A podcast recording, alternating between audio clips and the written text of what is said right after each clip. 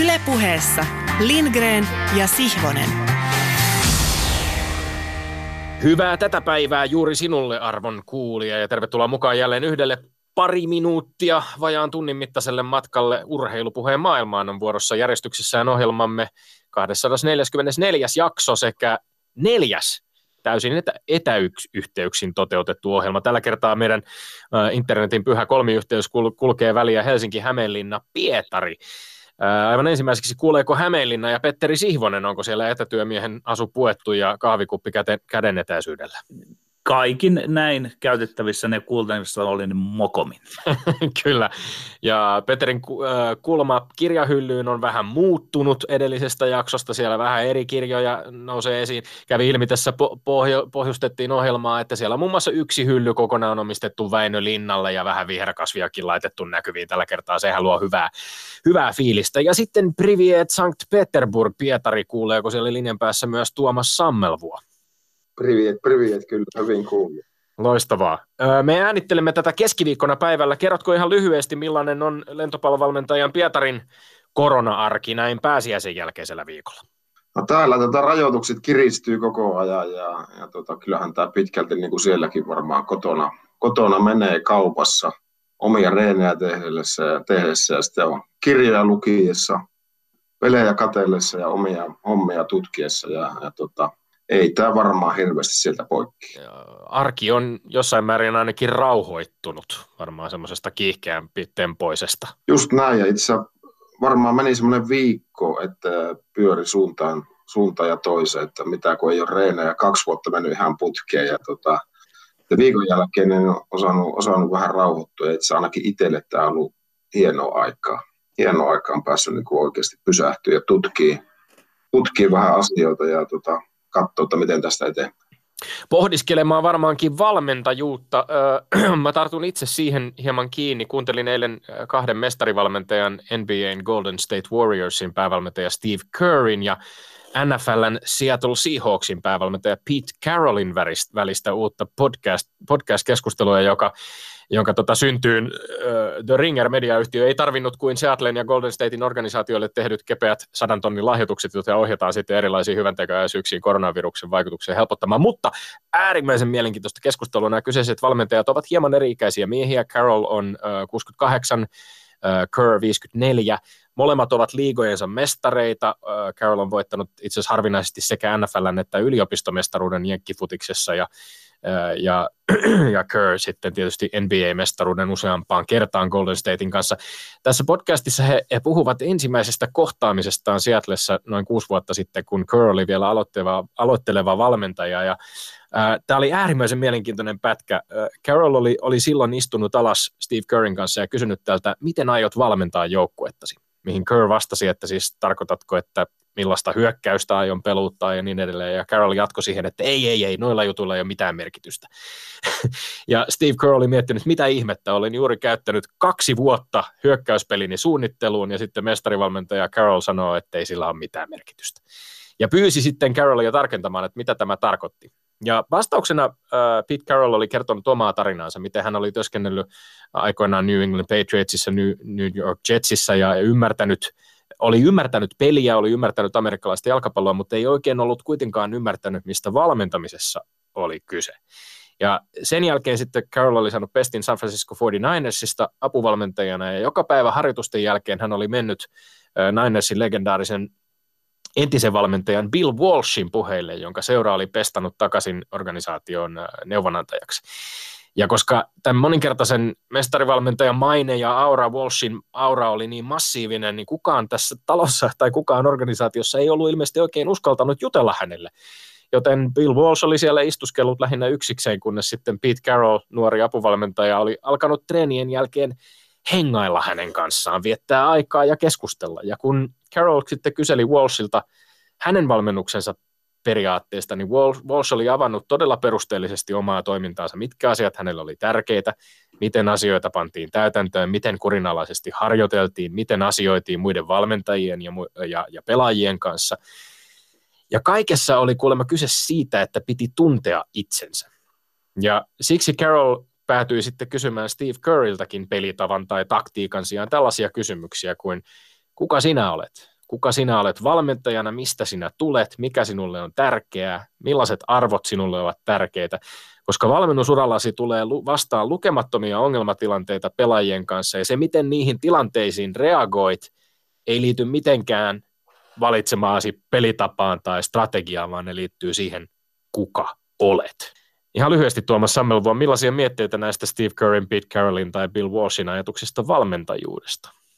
No mahtavia mietteitä. Mä oon lukenut sen Pete Carrollin kirjan tuota Win Forever ja, ja tuota seuraan itse aika tiiviisti, tiiviisti heidän hommia. Tuo Pete Carroll on, tekee töitä muun muassa USAn naisten lentopallomaajoukkueen psykologin tai millähän nimellä hän nyt onkaan, sillä Michael Jerve, ja he, heillä oli semmoinen tota, podcast, uh, uh, mitä kuuntelin pitkään, Finding Mastery. Ja siinä oli niin kuin eri alojen ihmiset, miksi ne oli hyviä omissa hommissa ja, ja tota, ihan mahtavia ajatuksia. Ja, ja tota, just tässä kun aikaa, mä tykkään myös, kun voi näitä juttuja seurailla ja liittäisin tuohon niin kuin Greg Popovicin omaan, omaan yhden idolin San Antonio Spursista. Ja, tota, ja tota, se on tietysti jokainen tavallaan, ja, ja tota, mutta kyllä, eikä noin voi kuin sillä tietyllä tavalla yhtyä miettiä itsekin, mitä, mitä tota, vaikka nyt silloin 2014, kun teidän kanssa viimeksi käytiin asioita läpi, niin mitä on sen jälkeen tapahtunut. Ja, tota, niin aika, aika syvällistä touhua tämä välillä, mutta sitten kuitenkin asiat pitäisi pitää aika yksinkertaisina. Juuri näin.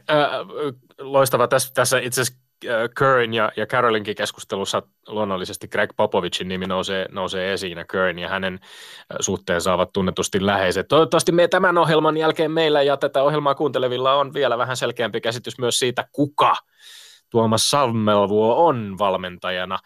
Ja tässä 244. ohjelman kohdalla toivottavasti tätä ohjelmaa kuuntelevilla on jo melko selvä käsitys siitä, että me olemme Lindgren ja Sihvonen. Ja me emme ole, tai siis minä en ole, urheilupuheen salvukukko. Ja ettei tämä jää sisäpiirin okitteluksi ja vitsailuksi, tulee tietysti tietää, niin kuin oppinut kuulija visusti tietää, sen koketeeraavan ja jämerän tradition, jossa olen vuosia paimentanut ja tähdennellyt niin, etten ole pitänyt meitä tuon Lindgrenin kanssa urheilupuheen salvukukkoina vaan viime lähetyksessä, jonka ylivertainen valtiatar oli Norlotta Nesiri, hän, tuo sänkykamarikatseinen Tommi Helsinkiläinen, minut täysin yllättäen irtisanoi. Perättäisin sanoin itsensä siitä perinteestä, että hän saattaisikin olla urheilupuheen salvukukko, jos oikein tulkitsin. Voi olla, että tulkitsin väärin. Neuvon antajan Jyrki T. tulkitsi Lindgrenin liikun jonkinlaisena antautumisena ja myöntymisen merkkinä ja kuitenkin ihmetteli, että miksi juuri tuossa kohtaa, kun kokonaistilanne väittelyssä tässä kevään loppusuoralla oli hänelle 16 ja 15, nyt 17-15. Sen sijaan pohjoisen sammaani Keijo S. varoitti minua, että kyseessä on eräänlainen Lindgreniläinen juonittelu ja eksyttely, jolla hän valoi vaiheilleen kaikki rajat ylittävää yllättävien hyveiden auraa, ja se olisikin ollut eräänlainen tuomari Nesirille suunnattu pistevonka puhe. Minä vuorostani vain loukkaannuin siitä, miten hän taiten valituilla pistoilla, käyttäen parahultaiset 73 sanaa, dekonstruoi purkisen kauniin symbolin ja yhteisen huoneentaulumme negaation salvukukosta, jonka olin vaivalla ohjelmaamme rakentanut illat pitkät romaaneja lueskellen ja sieltä tuota symbolia etsiskellen joka tapauksessa tuo uuden aikainen nuorukainen Lindgren uudessa kampauksessaan viljeli tälle nykyajalle niin tyypillistä seger- segregaatiota, erottelua salvukukkoihin, ei-salvukukkoihin ja vielä johonkin kolmanteen ulottuvuuteen, johon hän itse sitten kai kuuluu. En osaa imitoida häntä, mutta näin hän lausui kotona huolellisesti valmistelemansa hyökkäyksen vain viikko sitten. Sitaatti. Vanhasta, jäärämäisestä lätkäjätkin maailmasta ponnistava Sihvonen tukeutuu ennen kaikkea jonkinlaiseen miehuuden ajatukseen, josta en osaa itseäni tunnistaa, eli ilmeisesti jossain muualla kuin täällä tai siellä huoneessa tai missä ikinä on kisailemassa, kenties väittelemässäkin urheilupuheen salvukukkoja. Kenties hän joskus kertoo meille, millä tavalla nämä kukot urheilupuhetta tuottavat, ja tuotetaanko urheilupuheenkin salvukukkoja menetelmille, jotka vasta joidenkin mielestä eläinrääkkäystä. No, täällä me joka tapauksessa sukupuolestamme tai siihen liitetyistä ominaisuuksista riippuen tai riippumatta kisaillaan urheilupuheen äärellä. Sitaatti kiinni. Kommentoin, mutta vain salavihkaisesti. Muutamat rajut virhetulkinnat tuosta pois nylkien. Kyllä, minä pidän tuota yksiselitteisen kovana ja tyylikkäänä, joskin julkeana väittelysodan julistuksena kevättä ja myöhempiäkin aikoja silmällä pitäen. No, minä olen urheilupuheen suhteen edelleen sitä, miltä näytän, pelkäämättä julkiselle kuvalleni koituvia hankaluuksia. Minut saa uskoa samaksi, joka minä olen, vaan hän se pakenee kuin liukas luikkumääritelmiä. Ehkä hän kuvittelee peittovansa minut pikkuporvarillisilla käytöstavoillaan ja luonteenlaaduillaan. Ei siinä. Aletaan katsoa, kenelle rahat kuuluvat. Petteri, tähän väliin on pakko sanoa, että on tällä viikolla lukenut Veikko Huovisen rauhan piippua. En missään nimessä julkeisiin hyökkäyksiin sinua kohtaan tohtisi tällaisessa pasifistisessa mielentilassa ryhtyä. No, tuo on sinun tulkintasi, sinun toimistasi. Mutta minä nyt avaan Yleisradion kuriirin tänne Hoon kaupunkiin toimittaman kirjekuoren, jossa arvotakin kolme väitettä sijaitsevat. Ja näin on. Alamme väitellä seuraavista aiheista. Yksi, huuhkajakin aikoina valmentanut futiskoutsi Roy Hodgson puoltaa lähettämässään viestissä Crystal Balaisen kannattajille lisää verovaroja terveydenhuollon turvaamiseksi. Onko Hodgsonin kannanotto sopivaa toimintaa valioliikaseuran päävalmentajalta, kyllä vai ei?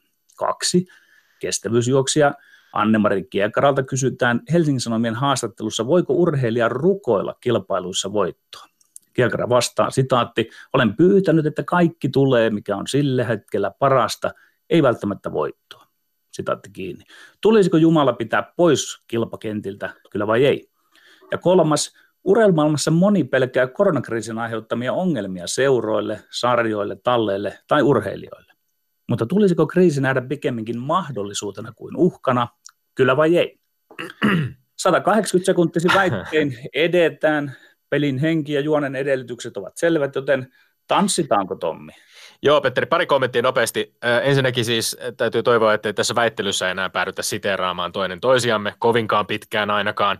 Ja, ja tota, kevyitä kysymyksiä. Tulisiko Jumala pitää pois kilpakentiltä? Se, on, se on hieno nähdä. Näin, näin aikoina meitä koetellaan. Ei, näinä aikoina koetellaan kyllä monenlaisilla kysymyksillä. Olen erittäin valmis antaa mennä vaan heti, kun no itse niin. olet. Täältä ensimmäinen väite. Huhkajakin aikoinaan valmentanut futiskoutsi Roy Hodgson puoltaa lähettämässään viestissä Crystal Balasin kannattajille lisää verovaroja terveydenhuollon turvaamiseksi. Onko Hodgsonin kannanotto sopivaa toimintaa valioliikaseuran päävalmentajalta? Kyllä vai ei? Kyllä, Hodgsonin kannanotto on mitä suurimmassa määrin sopivaa toimintaa valioliikaseuran tai minkä tahansa urheiluseuran valmentajalta, johtohahmolta ja vallankäyttäjältä. Me eletään aikaa, jossa urheilumaailma joutuu positioimaan itsensä voimakkaasti uudelleen suhteessa yhteiskuntaan. Koronapandemia pakottaa urheilumaailman kysymään itseltään, miksi urheilua on, miksi urheillaan, kenelle urheillaan, mikä on urheilun ja urheilijoiden vastuu, mikä on valmentajien vastuu. Hodgson puhuu samassa viestissä sekä siitä, että olisi hienoa, jos valioliikakausi voitaisiin tavalla tai toisella pelata loppuun, mutta päättää tämän tervehdyksensä kannattajille painottamalla Britannian julkista terveydenhuoltojärjestelmää, joka tässä kriisissä yrittää pelastaa ihmisenkin. Hänen viestinsä on selkeä ja viisas. Julkisen terveydenhuollon ylläpitämiseksi tarvitaan verovaroja. Tämä on sivistysvaltiossa itsestäänselvyys, jonka ei luulisi edes kriisitilanteessa jakavan mielipiteitä. Hienoa, että Hodgson kantaa omaa vastuutaan urheilumaailman vaikuttajana ja kumpa moni muu toimisi samoin ei, politiikka ei tuolla tavalla kuulu sotkea urheiluun. Mä luin sen kirjeen, siinä sitä nyt ollaan. Esitys on sekaava, epälooginen, joskin alku ihan söpö. Siinä Hodgson kertoilee oman perheensä koronakaranteenista, kertoilee hieman joukkueen asioista, haluaisi, että kesken jäänyt kausi pelattaisiin loppu, odottaa fanien kanssa iloista jälleen näkemistä ja pelit jatkuvat. Ja sitten aivan yllättäen siirtyy politiikkaan, jossa asiat ja käsitteet menevät sekaisin. Ihan hieno kirja siihen asti, mutta sitten ollaankin pulassa, kun asia luiskahtaa ulos futiksesta. Hodgson sotkeutuu käsitteessä. Hän esittää aivan oikein National Health Serviceille, NHSlle verovarojen suuntaamista. Mutta hän ajautuu kiittämään myös hyvän ja esittää, että sekin vaatii lisää resursseja. Noin ei voi ajaa kaksilla rattailla, Tommi. Ei, en mä, Petteri, se et ole ymmärtänyt hänen viestiä. Ei hän aja kaksilla rattailla. Hän nimenomaan painottaa siinä, että ei, ei, näitä, ei National Health Servicein, ei kansallisen julkisen terveydenhuollon toimintaa voida ylläpitää pelkästään lahjoituksilla. Ja hän sen takia painottaa nimenomaan verovaroja. Se viesti on ihan kristallin kirkas Hodsonin viesti. Ei, ei ole. Hän nimenomaan sanoi, että myös tämä hyväntekevyys vaatii lisää panostuksia. Me tiedämme hyvinvointivaltion ystävinä ja tietäjinä sen, että nämä kaksi asiaa riitelevät keskenään. Eli heti kun hän alkaa politikoida, ollaan pulassa. Ei, esitys ei ole looginen. Tämä ei ole looginen, tämä sun esitys. Sä alat ensimmäisenä taas mantralailla toistella tätä samaa sihvospapukaija huutoa. Politiikka ei kuulu urheiluun, politiikka ei kuulu urheiluun. Ja sen no, jälkeen syytät Roy Hodgsonia. Siitä ei, miten niin oiva esimerkki? Ei tämän, eikä hänellä kysytä edes tässä mitään mielipiteitä sellaisesta poliittisesta kysymyksestä, jolla hän, johon hänellä ei olisi asiantuntemusta. Hän osoittaa johtajuutta valmentajana, urheilujohtajana, joka painottaa sitä, että julkinen terveydenhuolto on kriisitilanteessa tärkeää. Miten tällaisesta viestistä joku voisi olla edes eri mieltä? Ei siitä sinänsä olla eri mieltä, mutta kun se on sekava, kun siihen sotketaan sitten tämä hyvän teköisyys. Tässä, tässä nyt näkyy se, että miksi Klopp sanoi, että hänellä on lakki päässä ja parta, että ei hän puutu näihin. Et mun, mun mielestä tämä, tämä on niin paraati esimerkki siitä, että hypätään ei oman ekspertiisin me ollaan, me ollaan hyvin perustelvalla tavalla turki, tulkittu selvästikin tämä Roy Hodgsonin viesti eri tavalla, jossa jäät kiinni tähän hyvän tekeväisyyspointtiin. Ei, kun totta kai se... Kongi on armoton näinäkin aikoina. Kyllä. Ja sitten toinen väite. Mennään vielä kovempiin kysymyksiin. Kestävyysjuoksija Anne-Mari Kiekaralta kysytään Helsingin Sanomien haastattelussa, voiko urheilija rukoilla kilpailussa voittoa. Kiekara vastaa, sitaatti, olen pyytänyt, että kaikki tulee, mikä on sillä hetkellä parasta, ei välttämättä voittoa, sitaatti kiinni. Tulisiko Jumala pitää pois kilpakentiltä, kyllä vai ei? Kyllä, olen käsi sydämellä ja jos minulla olisi kristillinen vakaumus, olisin käsi raamatulla sitä mieltä, että Jumala tulisi pitää pois kilpakentiltä. Tämä ei tarkoita sitä, etteikö urheilijoilla saisi olla juuri sellaista uskonnollista vakaumusta, kun heidän kohdalleen on siunaantunut, Totta kai saa. Tämä ei myöskään tarkoita sitä, etteikö urheilija saisi harjoittaa omaa suhdetta Jumalaansa juuri sillä tavalla kuin haluaa. Siihenkin jokaisella on täysi vapaus. Nämä on aivan yksinkertaisia ajatuksen, oman tunnon ja uskonnonvapauden perusasioita. Kuitenkin mä väitän, että tätä suhdetta tulisi jokaisen urheilijan harjoittaa kaikessa hiljaisuudessa kilpakenttien ja pelikenttien ulkopuolella. Sen julkituominen, että omat saavutukset olisivat Jumalan ansiota, tai jopa, että kiekaran tapaan Jumalalle esitetään toiveita omista suorituksista kilpailuissa, on mielestäni hieman mautonta, ja se on triviaalia. Juuri tästä syystä vaikkapa FIFA on säännöissään kieltänyt jalkapalloilijoita kirjaamasta paitoihinsa uskonnollisia viestejä. Ei. Jumalan ja jumalien pitäminen pois kilpakentiltä olisi yhtä kuin urheilun ja huippurheilun loppu. Iso osa kilpakenttien ja urheilemisen osuutta sijaitsee uskon ja sitä mukaan jumalisuuden varassa. Tohdin sanoa, että kyse on jopa mysteeriulottuvuudesta urheilussa. Sanoisin, että melkein kaikki tuntemani urheiluihmiset tuovat kilpakentille oman jumalansa ja uskonsa. Joskus on aika usein tuo usko on jopa taikauskoa, jolla viljellään ja uhrataan erilaisia rituaaleja ja aikaa. Liki jokainen urheilija valmentaja käy sisäistä puhetta itsensä kanssa urheilijuudesta ja valmentajuudesta. Sen puheen luonne on kuin rukouksen luonne. Esimerkiksi jääkiekkoulun jumalille tulee olla hyvä, harjoitella, olla tinkimätön, ahkera, reilu, pelata sovitusti ja joukkueelle. Ja nämä jumalat palkitsevat. Sanalla sanoen olemassa tämä mysteeriulottuvuus, joka sitten kukin sanoittaa sen ja mieltää niin kuin mieltää. Mun mielestä me tulkitaan tätä kysymystä nyt, Petteri, aika perustavalla tavalla eri tavalla. Eh, jotenkin meillä on eri tulkinta sitä, koska siis ei tässä ole kyse nimenomaan siitä, että mystiikkaa, tai jos sen haluaa jumalaksi tulkita, pidettäisiin pidettäisi poissa urheilusta, koska totta kai voi ajatella, että mystisyys tai salaperäiset asiat tai sattuma tai mikä tahansa ohjailee urheilu. Tässä puhutaan mun mielestä tässä kysymyksessä siitä, että tuodaanko sitä jollain tavalla julkiurheilusta puhuttaessa, että mitkä asiat tämän taustalla on. Se sinun posmutuksessa olikin ihan käsittämätöntä, että se pitäisi kätkeä jonnekin, eli ihminen ei saisi tulla kokonaisena omana persoonana esiin siihen tärkeimpään hetkeen, eli siihen kilpailutilanteeseen eli, siellä, eli, missä pitää eli olla sinä, joka haluat pitää, Eli sinä, joka haluat pitää politiikan poissa kaikilta kilpakentiltä, toivot sen sijaan, että urheiluun tuotaisiin uskonnollisia ristiriitoja ja eri tulkintoja siitä, kenelle kiekko on pomppinut ja kuka sitä on ohjaillut. Ei, vaan siinä tuodaan yksityinen asia, mikä, mitä ei tuoda tällaisena ideologiana tämmöisenä, vaan jokainen näyttää tuovan sen semmoisen, että katse sinne ylös taivaaseen koskettaa jotain amulettia tuossa, no, niin nämä kuuluu. Nämä on tavallaan sellaisia sisäisiä asioita, joita ei tarvitse tuoda julki. Ja eikö teologisestikin ole aika kyseenalaista tuoda tällaisia, että nyt, nyt jäi jotain piippuun.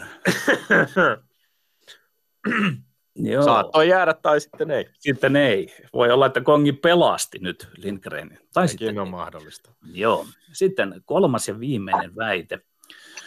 Urheilumaailmassa moni pelkää koronakriisin aiheuttamia ongelmia seuroille, sarjoille, talleille tai urheilijoille. Mutta tulisiko kriisi nähdä pikemminkin mahdollisuutena kuin uhkana, kyllä vai ei? Kyllä, väitän, että sekä urheilumediassa että urheilumaailman toimijoiden tavassa suhtautua koronakriisiin on korostunut suhteettoman paljon ajatus siitä, mikä kaikki vaikeutuu, mikä hajoaa tai tuhoutuu, kun edessä on YT-neuvotteluja tai konkursseja tai taloudellisia vaikeuksia. Sen sijaan, että nähtäisiin vähän kokonaisvaltaisemmin, miten me ollaan nyt sellaisessa vedenjakajan, vedenjakajassa, me ollaan risteyksen äärellä, josta ei välttämättä ole paluuta entiseen. Onko ymmärrettävää, että ihmiset, joiden henkilökohtainen toimeentulo on ollut kiinni vanhan maailman rakenteista, rakenteissa, ovat huolissaan? Totta kai, on ehdottomasti ymmärrettävää, mutta onko toisaalta niin, että vanhan maailman rakenteet olivat kaikilta osin täydelliset tai että niissä ei ollut mitään korjaamisen varaa? Ei missään nimessä. Luovien alojen puolella tämä aiheuttaa ihan samanlaisia haasteita. Edessä on tilanne, jossa on yksinkertaisesti pakko uusiutua ja rakentaa uutta. Urheilun, kuten koko yhteiskunnankin tasolla, voi olla monelle helpottava ajatus sisäistää, ettei paluuta vanhaan ole. Miten siis rakennetaan jotain sellaista, joka voi olla kestävämpää myös tulevien kriisien edessä? Mä kannatan ehdottomasti tällaista enemmän mahdollisuus kuin uhkaajattelua. Ei, nyt on oltava tarkkana, koska urheilun kriisi on myös urheilun talouden kriisi. Siinä on se sudenkuoppa. Vuoden 1929 Wall Streetin pörssiromahduksen jälkeen käytännössä kaikkien talouskriisien jälkimainingit ovat johtaneet jossain määrin rikkaiden rikastumiseen ja köyhien köyhtymiseen. Vallalla oleva talousdoktriini, joka kirosanaa en tässä sano, koska ollaan urheiluohjelmassa, oikein perustaa siihen, että kriisit ja lamat ovat iskun paikka. Kuten olen kirjoituksissani osoittanut, urheilu on suorastaan ihmiskoe ja laboratorio nytkin, miten tuloerot ovat tapissaan. Urheilulla ei ole melkeinpä minkäänlaista mekanismia sille, että nyt yhdessä jaettaisiin tappioiden taakka. Sen sijaan uhkakuva on, että jokainen toimija rynnistää pelastamaan oman tonttinsa. Olisi vastuutonta ja naivia historiallista näköalattomuutta väittää, nyt pitää nähdä mukaan kaikki mahdollisuuksina. On nähtävä uhat, että edes jotenkin voitaisiin varautua ja minimoida vauriot. Petteri Pelkä sitä ollenkaan. Sähän nimenomaan tässä luettelit syitä siihen, että minkä takia vanhan maailman järjestelmä, minkä takia se tapa, jolla rikkaut ovat rikastuneet ja köyhät köyhtyneet myöskin urheilun parissa, miten voimakkaita eriarvo, voimakasta eriarvoisuutta ja eri, eri var, erilaista varallisuutta on kasautunut urheiluun. Tämähän on nimenomaan se maailma, josta nyt tulee, joka nyt tulee hylätä ja tulee rakentaa jotain uutta ja kestävämpää. Niin, mutta tuo on juuri se naivi näkökulma. Nyt pitää olla varuillaan siihen, että se on todellinen uhka, että tässä käy niin kuin on aina käynyt. Se on opittu historiasta. Sen takia tämä, pitää, tämä uhka pitää mielessä, eikä lähteä naivisti ajattelemaan, mutta että ainahan, tuo, tuo, aina... tuotetaanpa amatööriurheilua ja tuotetaanpa jotain senioriurheilua ja muuta. Ne ovat eri kysymyksiä. Nyt ei, pitää olla ei, todella ei, varuillaan. Ei, se on oleellinen kysymys, että onko, miten meillä vaikkapa, onko semmoisen näennäisen ammatillisen systeemin ylläpito mahdollista, jossa, jossa meillä on liigoja, jotka eivät oikein ole ammattilaisliigoja, mutta toisaalta eivät ole amatööriliigojakaan. Kaikki pitää nyt järkeistää uudelleen. Tarvitaanko enemmän yhteiskunnan resursseja ja mikä on urheilun vastuu yhteiskunnalle. Pitäisi jä... Sai lauseen loppuun, Petteri. Hyvä. Hyvä homma. No niin, lauseet on saatu loppuun. Hengähdetään ihan muutama sekunnin ajan ja sen jälkeen kuunnellaan Tuomas Sammelvuona. Ylepuheessa Lindgren ja Sihvonen.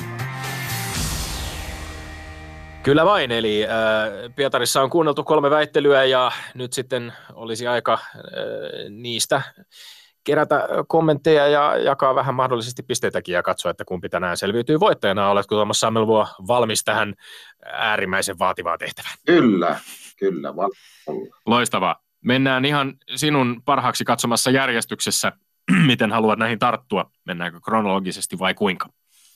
Kyllä, mennään ihan kronologisesti. Aloitetaan Hodsonista. No niin, loistavaa.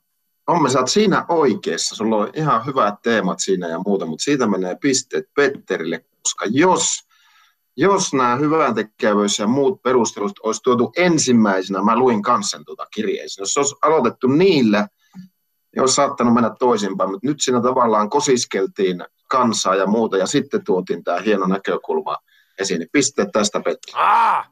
Kiitos, hyvät perustelut vielä.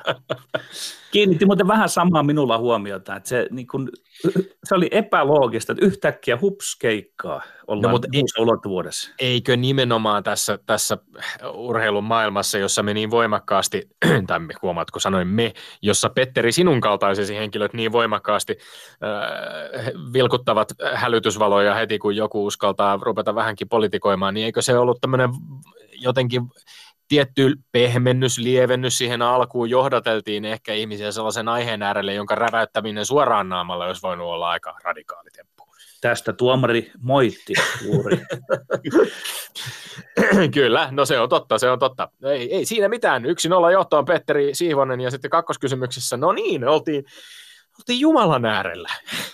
Ja kyllä, siis tota, mielestäni ehdottomasti kuuluu asia ja tota, saa pyytää yläkerralta apua miten se tapahtuu, niin siinäkin teillä on molemmilla loistavia perusteluita, mutta kyllä mä asetun sille kannalle, että yläkerrasta voi pyytää apua, ja, ja tuota, mutta en liittä siihen näitä rituaaleja ja muita, vaan ihan puhtaasti on kyse niin kuin Jumalasta yläkerrasta. Kyllä sieltä voi suurempaa apua pyytää, jos näin näkee. Tarkoittaako tämä sitä, että Petteri onnistui, onnistui tässäkin? Jälleen kerran. No niin, ai ai, kylmää kyytiä, kylmää kyytiä. Joo, tämähän on mielenkiintoinen kysymys. Me olemme sitä joiltain myöskin niin kuin julkisesti omaa uskoaan voimakkaastikin tuonneelta ihmisiltä meidänkin ohjelmassa kysyneet, esimerkiksi Mika Poutala, joka aikanaan kävi meillä, me, äh, kävi meillä tota haastattelussa, niin, niin pohdittiin sitä. Ja sitä problematiikkaa tavallaan myöskin, että jos, jos tota, haluaa itselleen menestystä ja tavallaan jopa vetoaa korkeampiin voimiin sitä menestystä sen, sen saavuttamiseksi, niin eikö siinä tavallaan sitten halua, että muut pärjäävät huonommin, onko se sitten, onko se sitten kristillistä? Jaa.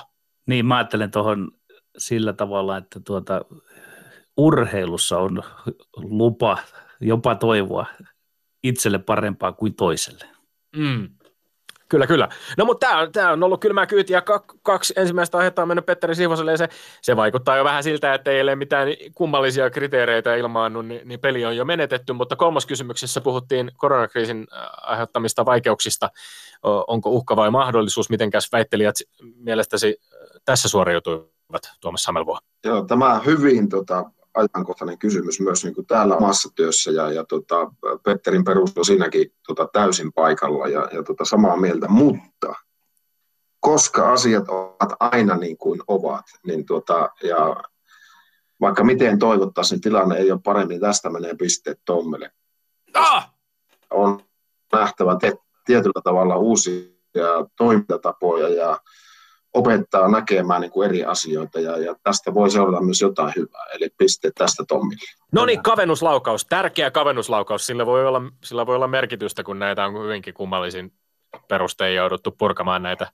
näitä tota, jos, jos muistan, niin 2014 tämä meni tulle kaksi.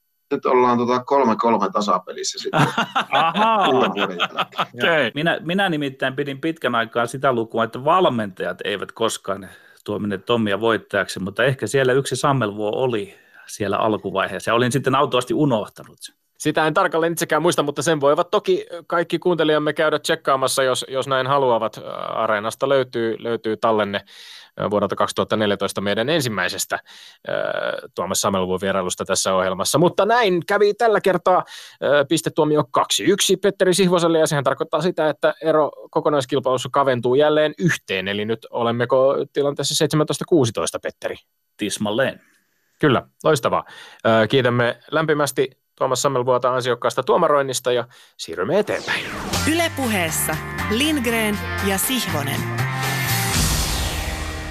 No niin, Tuomas Sammelvuo, siis tosiaan kävit viimeksi vieraana 28 marraskuuta 2014, kun meillä oli takana 14 jaksoa tätä ohjelmaa. Nyt on takana 243 jaksoa, eli sekä Tuomas Sammelvuo että me olemme kulkeneet eteenpäin omalla tiellämme. Silloin oli takana aika tuoreeltaan lentopallon MM-kisat Puolassa, jossa valmensit Suomen 16 joukkoon toiselle kierrokselle. Ja oli aika mielenkiintoista käydä läpi vähän tätä vanhaa lähetystä, koska Petteri kysyi 2014 su- siinä alussa suunnilleen näin, että miten puolustaudut, kun väitän, että ryhdyit aivan liian nopeasti valmentamaan heti peliuran jälkeen tavalla, jota saatat vielä tulevaisuudessa katua.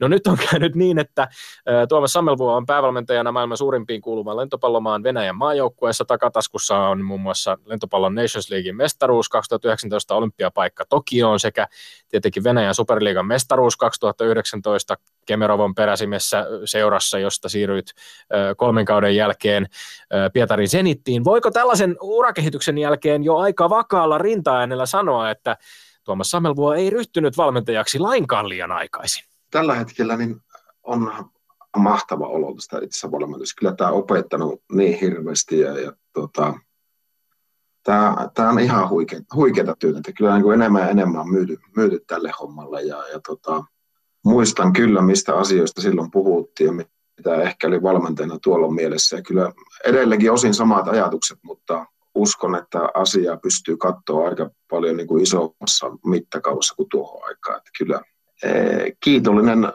siis olen äärettömän kiitollinen siitä, että, että, että tota, ketkä valitsivat minut silloin tota, Suomen maajoukkueen valmentajaksi, koska asioita on sen jälkeen sitten seurannut siitä ja, ja, ja tota, maailma on oppinut kattoon oikeastaan aika lailla eri tavalla, olemaan hyvin utelias ja, ja tota, kyllä mä itse sitä oppinut tänä aikana paljon enemmän kuin, enemmän kuin koskaan ennen valmentajuutta.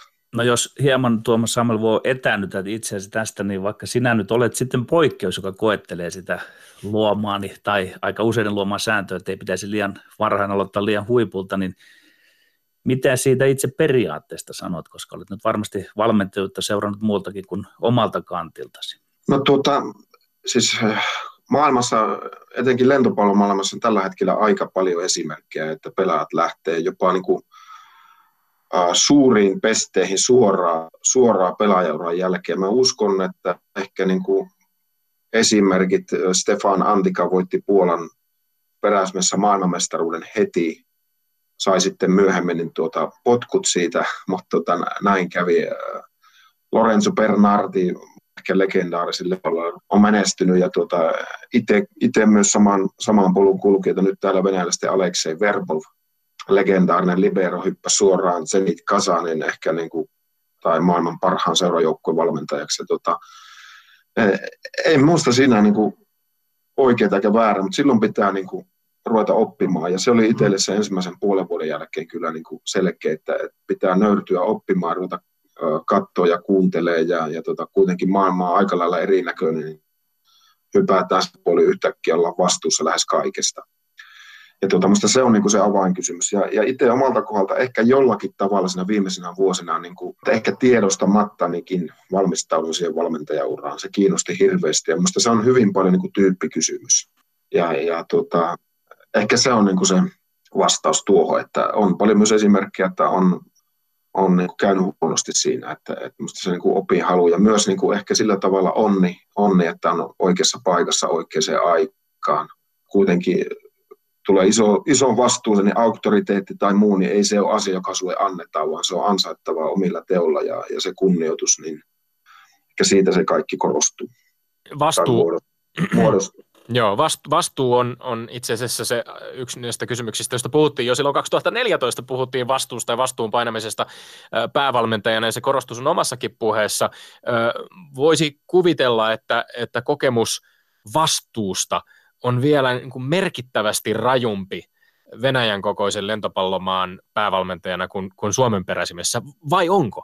No on tietenkin, ja vielä tuohon vastuuseen ja ehkä tuohon aikaisempaan kysymykseen viitaten ja myös niin kuin omaan silloin alkuaikojen valmentajuuteen liittyen, niin mä uskon, että kaikki valmentajat, jotka lähtee samalla tavalla valmentaan kuin itse, niin se onnistumisen halu ja, ja myöskin sen osoittaminen, että on sen paikan arvoinen, niin se ajaa myös siihen, että haluaa hirveän paljon pitää kaiken vastuu itsellään.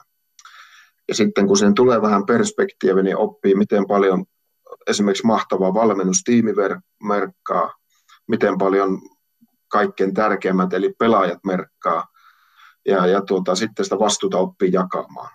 Ja, ja tuota, kyllä tietysti täällä niin, niin, niin vastuut on tavallaan samanlaiset, mutta tietysti sitten niin niin kuin yhteiskunnan odotukset, tavallaan se menestys ja, ja varsinkin täällä niin se voittaminen. Siis Venäjä on hyvin ylpeä itsestään oleva kansakunta ja, ja, ja myöskin niin kuin historia ja täällä kulttuuri ja muu, jota itse yritän niin kuin ymmärtää päivä paremmin. Se voittaminen on niin isossa osassa, että totta kai se, niin kuin se vastuu sillä tavalla painaa enemmän, koska ollaan todella, todella niin kuin semmoisessa tilanteessa tulosta on tehtävä.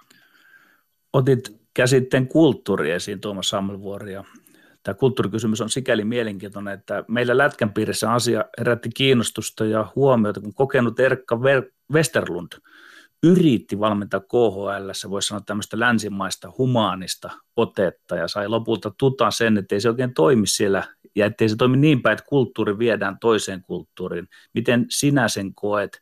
Onko siellä idässä edet, elettävä ikään kuin idän tavoin? Onko se pienimmän riesan tie vai onko se oikeastaan niin kuin ainut mahdollinen tie valmentaa ikään kuin sillä heidän tavallaan, heidän kulttuurillaan?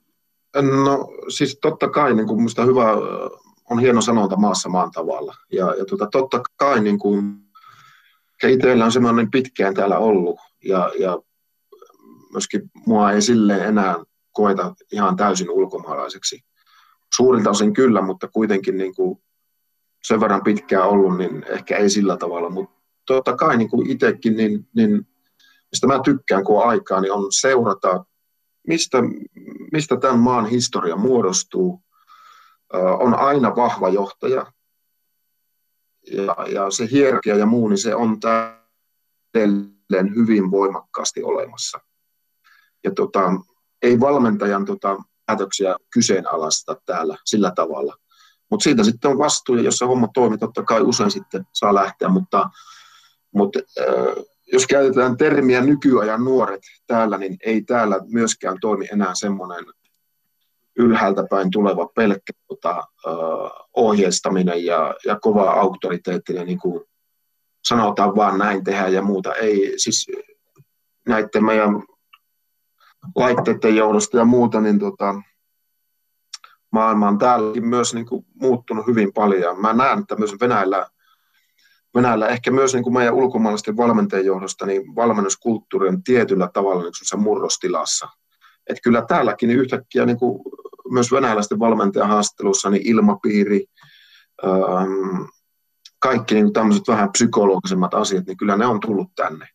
Mutta se hierarkia on edelleen voimakkaasti olemassa. Ja, ja tuota, tietysti mitä Erkalla, Erkalla sitten sillä kävi, että, että sai lähteä, niin mikä on oikea tai väärä, mä sitä tiedä, mutta, mutta tota, kyllä täällä edelleenkin, niin, niin itsekin, niin kyllä mä täällä toimin erillä tavalla, millä tavalla mä toimin niin kuin Suomen maajoukkueen peräisemessä. Mutta nyt, nyt kun on ollut vähän aikaa, niin, aikaa, niin vielä jatkan tuohon, niin mä mietin tällä hetkellä esimerkiksi ensi vuonna täällä Pietarin Zenitissä, itsekin on nyt saanut seurajohdon kanssa rakentaa tavallaan ensi kauaksi niin kuin oman näköistä joukkuetta, pelaajia, joita itse halutaan tänne, niin mäkin mietin nyt, että ehkä nyt on se askel itsekin tuolla, kun mä oon kirjoittanut itselle, että mikä on seuraava steppi tässä maassa mulla omassa valmentajuudessa.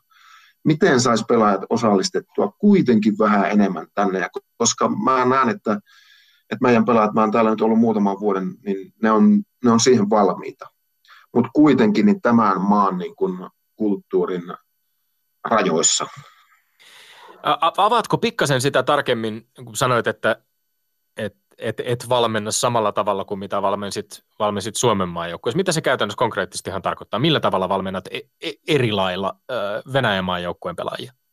No ehkä tietysti, jos tota, maajoukkueeseen mut palkattiin sen takia, mä tiedän, että se piti tuo hyvä ilmapiiri, hyvää ilmapiiriä ja tota, saahan niin kuin se, se tota, aikaan siellä. Ja, ja tota, Suomessa, kun oli niin pitkään ollut tavallaan jo ja viimeisenä vuosina tunsi pelaajat hyvin. Ja, ja täällä tavallaan niin aina tietysti aika on sellainen kysymys, jolla on hyvä selittää asioita, mutta eihän täälläkin maajoukkueessa ollut mihinkään teknisiin asioihin aikaa silleen puuttua. Ja, ja muutenkin maajoukkuevalmennat saa aikana vähemmän. Niin. Ja tuota, siinä, kyllä täällä niin kuin itsekin tuli siihen, niin odotetaan, että, että otan vastuu asioista ja käytännössä minä kerron, että miten asiat tehdään. Ja tuota, mutta nyt sitten niin kuin taas tuo meidän syksyn jakso ja muut, niin, niin se myös niin kuin pisti itselle, itselle pohtiin sitä, että miten, miten tota seuraavat stepit ja, ja tota, pikkusen paluuta siihen, että, että miten mä saisin pelaajia enemmän osallistua. Mutta kyllä niin kuin enemmän tavallaan semmoista kärjistysti sanottuna monologityyppistä asiaa, asiaa täällä, mutta kuitenkin niin kuin muuttamatta itseäni millään tavalla. No se auktoriteetti, tavallaan tästä tulee mieleen se, että, että jos ajatellaan auktoriteettien korostumista, auktoriteettien äh, niin kuin tavallaan, että, että venäläisessä kulttuurissa se, se auktoriteetti on ehkä jotenkin, niin kuin, se kun merkitys korostuu verrattuna suomalaiseen, niin seuraako tästä sitten se, että ollaan, että pelaajat ovat myöskin jollain tavalla kuuliaisempia tai nöyrempiä sen auktoriteetin edessä? Voiko tällaista johtopäätöstä vetää? Kyllä voi, kyllä voi. Ja, ja tota, totta kai niin kuin sitten kaikista kehonkielestä ja muusta aistii, että onko pelaajat samaa mieltä tai eikö ja onko niillä, mutta, mutta tota, totta kai se, eihän, eihän kaikkia voi eikä pidä yrittää miellyttää. Ja, ja tota, mutta tuon sanoa, kyllä se tavallaan jos jotain kerrotaan ja muuta, niin, niin tehdään. Ei, sitä, ei täällä niin kuin, tuu semmoista ja sitä ruveta niin kyseenalaistamaan tai tavallaan täällä niin kuin enemmän se valmentajan sana on laki. laki ja tuota, myöskin sitten niin kuin tuloksissa ja kaikissa haastatteluissa ja muuta niin kuin johtoihmisten toimesta niin korostetaan tavallaan siinä tuloksen teossa sitä valmentajan vastuuta enemmän kuin Suomessa. Jos miettii vielä tätä asetelmaa verrattuna Suomen joukkueeseen, jossa olit niin paljon kuin vaan voi olla tietysti myöskin entisenä pelaajana, jonka suuri osa vielä joukkueessa olleista pelaajista silloin myöskin tunti, tunsivat tota, entisenä pelaajakollegana, olit yksi niin kuin heistä, olit yksi, yksi omia. Ja, ja tota, tietysti saavutuksiltasi myöskin niin kuin varmaankin kaikkien aikojen suomalaisena lentopalloilla sellainen, että sinua kunnioitettiin, mutta samaan aikaan hy, hyvin pitkälti niin kuin osa sitä samaa joukkoa. Onko Venäjällä ollut miten iso haaste näiden vuosien aikana löytää sitten ehkä sellainen, sellainen luottamus, että, että myöskin niin kuin ulkopuolelta toisesta maasta tuleva päävalmentaja voidaan niin kuin kokea yhtenä meistä niin sanotusti?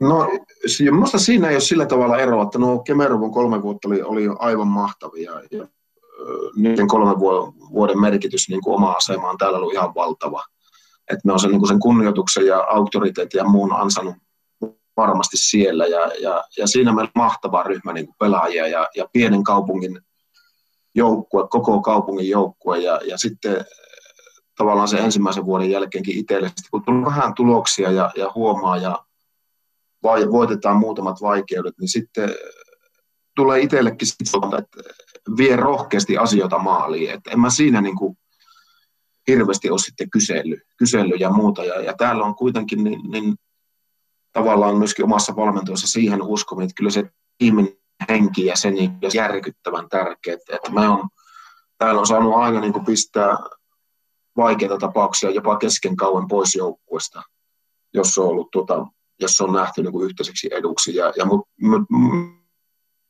uskon, että on itse että pelaajat on arvostanut täällä paljon sitä, että on oikeasti kiinnostunut aidosti siitä, mitä niille kuuluu ja, ja viemään niitä eteenpäin. Että siinä ehkä niin kuin suurimpaa omaa niin valmennusfilosofian kysymykseen tuleekin, että, että, että se tunne ja ne tunteet ja, ja onnistumisen elämykset, mitä saa siitä, kun tunteet on voinut antaa jollekin pelaajalle ja, ja muulle asioita ja auttamaan tulemaan sitä paremmaksi. Niin se, siinä on niin kuin valmentajien kysymys. Se on ihan mahtava niin kuin fiilis ja katsoa, kun porukka nauttii ja muut. Että eihän se ole niin kuin millään tavalla täällä, täällä tai Suomessa erilainen. Mutta myöskin, myöskin liittyy vielä seuran johdon suuntaan, että ne kaipaa vahvaa. Ennen kaikkea pelkästään pelaajat, mutta sen seura- ja, seura- ja maajoukkuiden niiden johtaminen. Ja, ja, ja täällä tykätään itsevarmoista ihmisistä, jotka osaa sanoa asia, asiansa selkeästi, lyhyesti ja tota, pitää vaatimuksista kiinni ja osoittaa sitten tässä takana. Eihän sekään ole, ole tavallaan yhtään erilaista, mutta täällä niin kuin varsinkin se korostuu, että itse varmat karismaattiset ihmiset, niin, niin se on todella tärkeä asia. Yle puhe. Tuomas Sammelvuo, miten koet, onko tämä optimaalinen tilanne valmentajille, että sinulla on ollut kontolla sekä seurajoukkue että maajoukkue. Tuntuu, että se olisi aikamoinen reppu kannettavaksi kenelle tahansa? No totta kai se on iso, iso taakka, ja, ja, tai ei se taakka ole, vaan siis todella työ, ja huomaan tässäkin, mäkin ensimmäisen viikon kahden putkeen vietetty vuoden jälkeen, niin pyörin tästä, mitäs nyt, minkä täällä, täällä johonkin, milloin reenit, mitä. Sitten menee viikko, niin ja katsoa vähän asioita niin kuin, ja osaa oikeasti levätä. Ja, ja, tot, ja mulla kun tapahtuu, tapahtui sillä, että tuli tuo Venäjän maajoukko, joka on tietysti valtava, valtava iso harppaus ja pesti. Sitten samalla tuli tämä niin kuin uusi, uusi seurajoukkue, joka, jossa täällä ovat niin kuin tavoitteet, niin, niin totta kai se on, se on iso juttu, mutta siinä minusta korostuu se tiimi, valmistustiimin rakentaminen, silloin kun ei ole paine niin selkeiden suuntaviivoja mukaan hommia. Hommia. Ja sitten kun on pitkään, niin kuin minusta sen huomasi Kemeravossa, että kun on ollut pitkään tai pitkään, on kolmatta vuotta niin kuin saman seuran valmentaja, samojen pelaajien valmentaja, niin, niin ei ole mikään huono asia, että se päävalmentaja ei ole koko ajan sillä paikalla ja pelaajien niin kuin tietyllä tavalla niskassa, vaan, vaan tulee sinne, kun siellä on vedet niin töitä niiden suuntaviivojen mukaan, kun on rakentanut, kun on välillä pois, niin se, tavallaan se oma tulo, niin se on suurempi tavallaan se vaikuttavuus sitten, ja, ja pelaajat ei, ei koko ajan näe, näe valmentajia. Minusta tämä myöskin niin loppukautta kohti mentäessä korostuu aina, että ei ole aina punttireinissä paikalla, ei ole aina joka paikassa, ja antaa pelaajille vähän myös niin tilaa, tilaa sitten, ja, ja tuota, se, se on niin etu maajoukko. Totta kai sitten niin niin aina niin omien energioiden niin kuin laittaminen, mihin se laittaa, ja korostaa edelleen tuossa valmennustiimin ja, ja muiden niin kuin merkitystä, että ehkä siinä uskon, että on myös niin kuin kehittynyt, että, että ei ole niin kuin ihan joka paikassa aina, ja, ja osaa sanoa ei asioille. Se on hirveän tärkeää, kun tämmöisessä kaikessa ei voi olla mukana ja kaikki lähtee, ja on osa sanoa ei, jolla on merkitystä. No puhutaan hieman tästä siirtymisestäsi Suomen maajoukkueen valmentajan paikalta Venäjän maajoukkueen päävalmentajaksi. Siitä keskusteltiin aika paljon julkisesti eikä ihan pelkästään iloisin äänensävyin, vaikka toki lentopalloväen keskuudessa aika paljon korostettiin myöskin sitä, että tämä on valtavan hieno asia suomalaiselle lentopallolle, että, että näin isoon ja näkyvään pestiin nimitetään suomalainen valmentaja, mutta julkisuudessa jonkun verran herätti keskustelua muun muassa se, että lentopalloliitto ei saanut tästä minkäänlaisia korvauksia ja avasit itse muun muassa elokuussa 2019 Facebookissa omia ajatuksia tähän siirtoon liittyen ja siitä, miten asiat oli edennyt sopimuspuolella ja kommentoit siinä näin. Suomen lentopallon ympärillä on tällä hetkellä paljon negatiivista puhetta ja syyllisiä etsitään oikein urakalla. Puhutaan myös totuuksina asioita ilman, että on selvitetty oikeasti faktat. Nyt kun tästä polemiikista on jo kulunut vähän aikaa, niin Tuomas Sammelvuo, onko se jättänyt jonkinlaisia jälkiä sinuun suhteessasi Suomen lentopalloliittoon tai suomalaiseen lentopalloon tai lentopalloperheeseen ylipäänsä? No ei ole jättänyt ihan niin kuin käsi syömällä voi sanoa, että ei millään tavalla. Ja, ja tuota, Minusta miksi otin silloin kantaa asioihin, koska ne lähti pelkästään, puhuttiin vain rahasta ja sitä siirtokorvauksesta ilman, että niin kuin oikeasti sopimus, niin kuin faktat oli selville ja muuta. Siinä tietysti media, media jauho omaa peliä ja, ja tota, ihmiset, jotka ei tavallaan asiasta tiedä, kommenttaa asiaa. Siksi mä halusin itse niin kuin, puuttua asiaan suoralla henkilökohtaisella niin kuin, kommentilla, koska aina – jos antaa haastattelun, niin sitten voidaan niin toisten ihmisiä sano, sanomisia ja omia sanomisia niin yhdistellä sillä tavalla, että niistä niin merkitys muuttuu ihan erilaiseksi. Ja, ja tota, esimerkiksi Suomen lentopalloliitto ei missään vaiheessa ole yrittänyt estää minun pääsyä päinvastoin, ollut auttamassa siinä, auttamassa siinä ja siitä on ikuisesti kiitollinen. Ja ilman Suomen niin kuin, pelaajia ja, ja liittoa ja muuta, niin koskaan en olisi tässä tilanteessa. Mutta sitten niin kun siirtokorvassa on ihan yksinkertainen asia, että, että on se sopimuksessa tai ei, niin niillähän sitä mennään.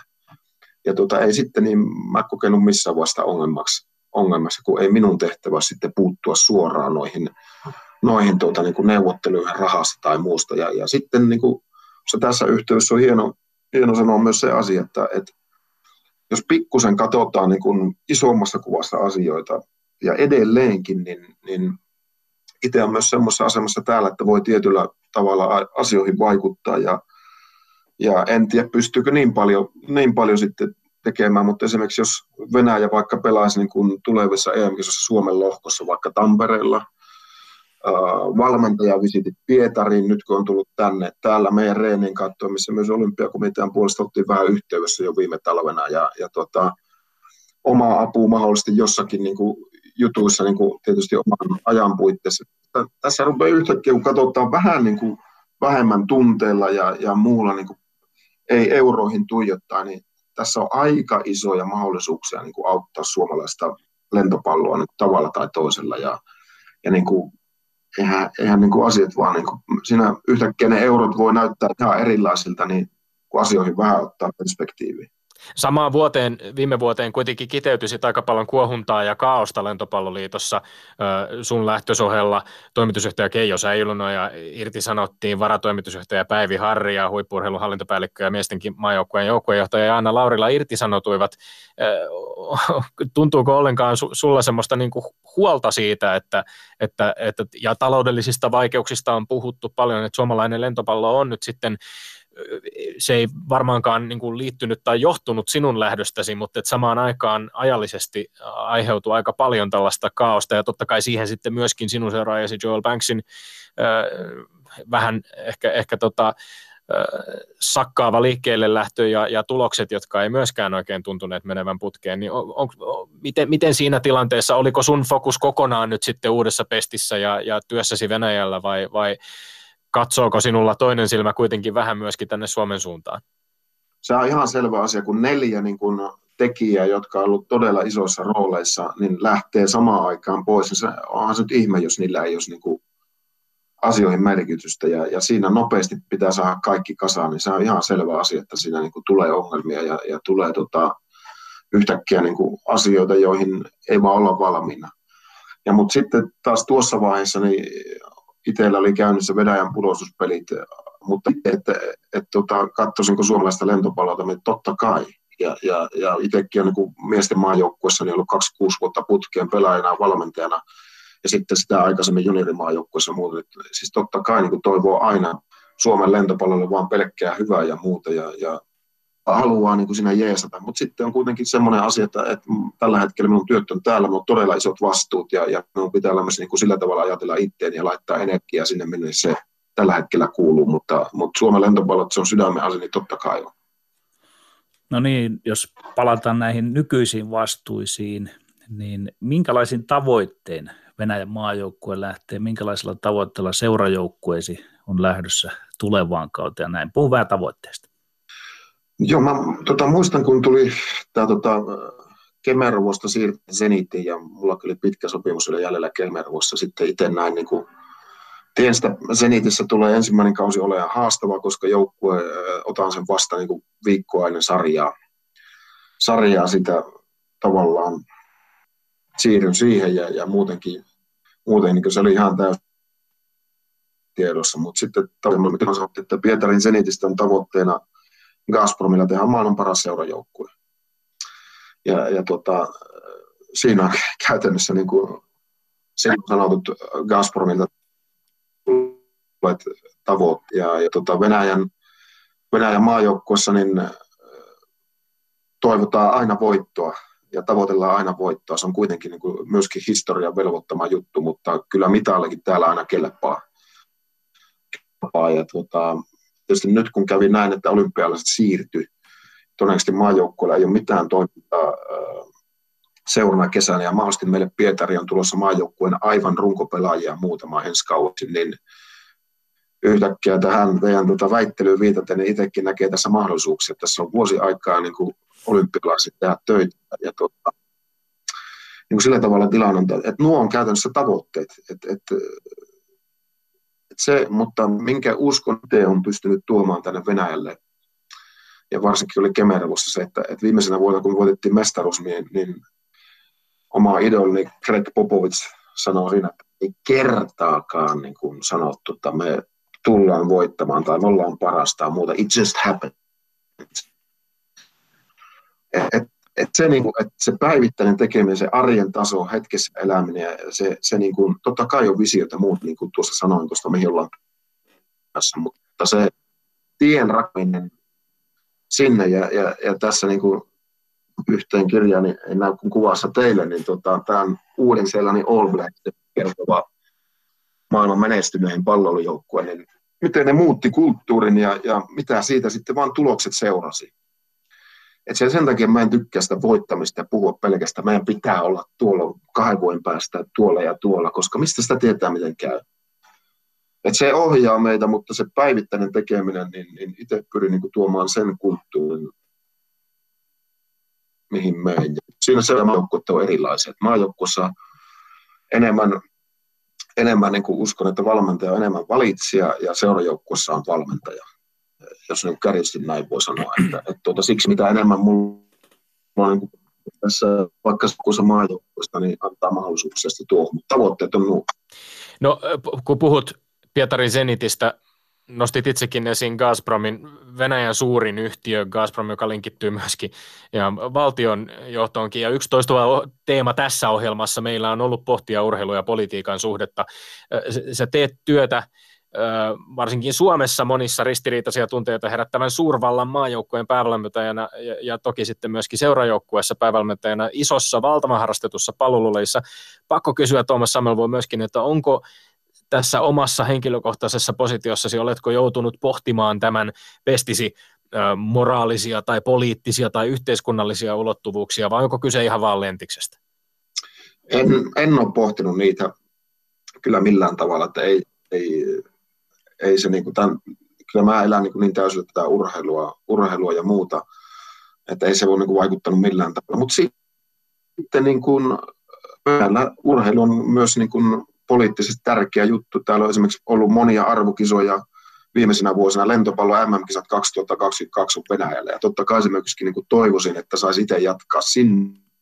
Ja, ja tuo, nyt oltiin puolitoista kuukautta sitten niin maajoukkueen tota, managerin legendaarisen Sergei Tetjuhinin kanssa ja, ja tota, niin general secretarin kanssa, niin Venäjän urheiluministeriössä esittelemässä olympiaprojekti, et, et, tota, ja myöskin oma jatkosopimus, niin urheiluministeriötä, niin totta kai niin kuin politiikka on, sen kanssa on tekemissä haluaa tai ei, ja, ja myöskin sen tiedosta, mutta ei se vaikuta niin kuin omaan tekemiseen millään tavalla. Onnea menestystä tässä työssä ja lämmin kiitos vierailusta meidän ohjelmassamme sinne Pietariin.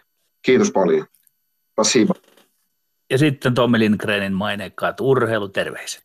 Lähetetään ne Gary Linekerille, vanhalle englantilaiselle futissankarille ja nykyiselle TV-toimittajallekin, jonka Financial Timesin haastattelua toimittaja Murad Ahmedin kanssa voi lämpimästi suositella siinäkin.